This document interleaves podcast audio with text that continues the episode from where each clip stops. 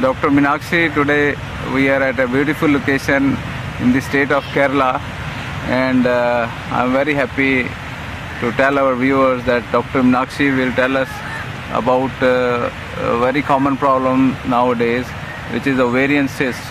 Dr. Minakshi, please update us more about this disease. What are the causes and symptoms and various treatment options in Ayurveda? Yes, uh, it is uh, normally we refer ovarian cyst as PCOD or P- uh, PCOS. Okay. Normally the young girls they come with the prescription card uh, that they are diagnosed with PCOD. It is polycystic ovarian disease Okay. and it's very common with young girls and the newlywed females and uh, the and it is also common with uh, females in the childbearing years Okay. because their reproductive is active Uh-huh. reproductive system is very active during that time and lot of hormonal changes are seen. And moreover today the youngsters they are they go through lot of stress because of the competition and girls are becoming career oriented and they are more focused more ambitious. And that is kind of strange stress that uh, that overlaps with their hormonal system. And so they happen to suffer from these problems quite often.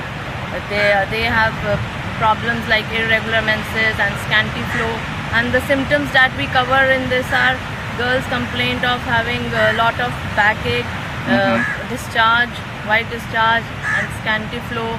And uh, uh, they uh, like flow is uh, coming uh, with the clots and all.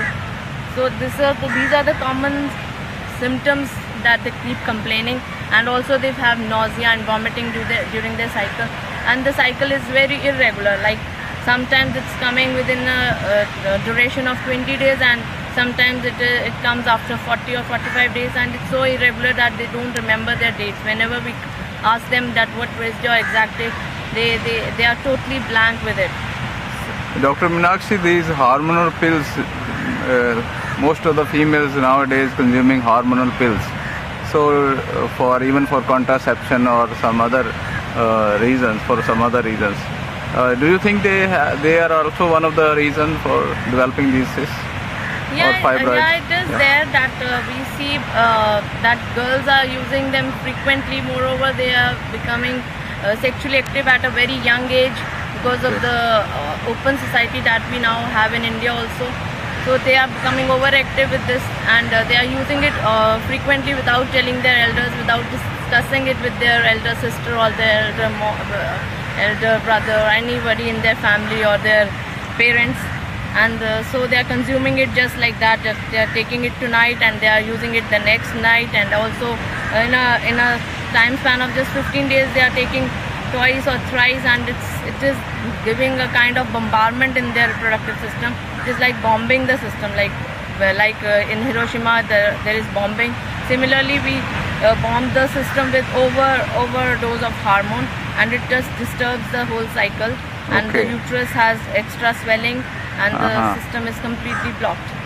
So, what are the various remedies in Ayurveda? How to uh, get rid of uh, ovarian cyst, and is it possible to cure a bigger cyst also, and up to what size? These are my questions. Up to what size one can cure uh, ovarian cysts? Yes, ovarian cysts can be easily handled with Ayurvedic herbs.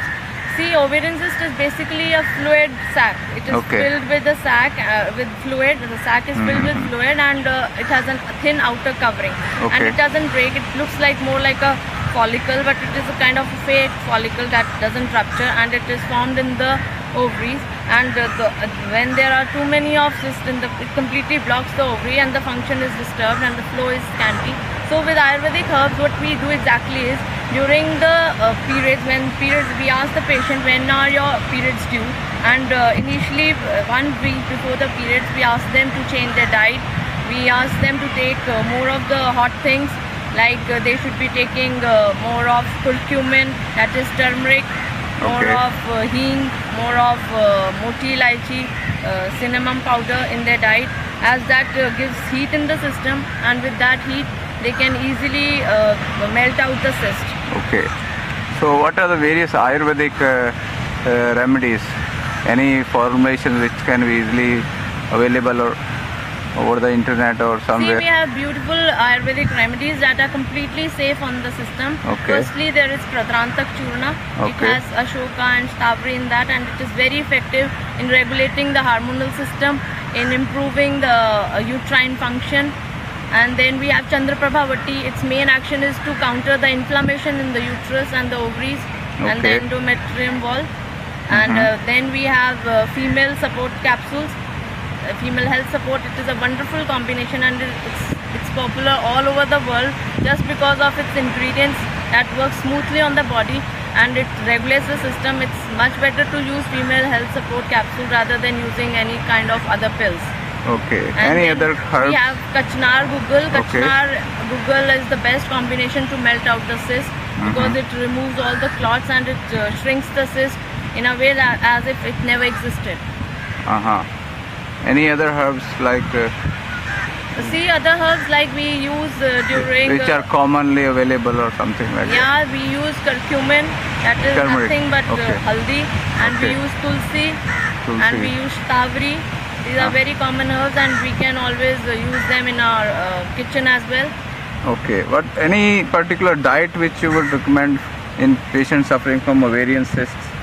Yeah diet plays a major role in uh, uh, in uh, controlling ovarian cyst. We, i always recommend my female patients that whenever they are expecting their periods they should just cut down on all kinds of yogurts and flavored curds and uh, um, uh, yakults and buttermilk because it uh, yogurt is considered as a channel blocker in the system so once we continue with that we ch- block the channel we block the fallopian tubes and the flow is affected. So if we take hot uh, hot milk with the turmeric in that uh, with the uh, with the coconut grinded dry coconut in that and almonds in that that helps to induce the flow and to get better flow and to melt out all the cysts from the body. So we should cut down all the cold drinks and citrus fruits and sour uh, sour fruits from our diet and take more of uh, dry fruits and uh, cow ghee in our diet And spices? What are the? spices yeah we should can be uh, given? yeah uh, cut down on uh, spices like red chilies and too much of oily and fried food but one can take black pepper it's really good Okay, black pepper is okay. yeah Okay, thank you, Dr. Meenakshi. Thank you for uh, explaining beautifully about the you are always welcome Thank you very much.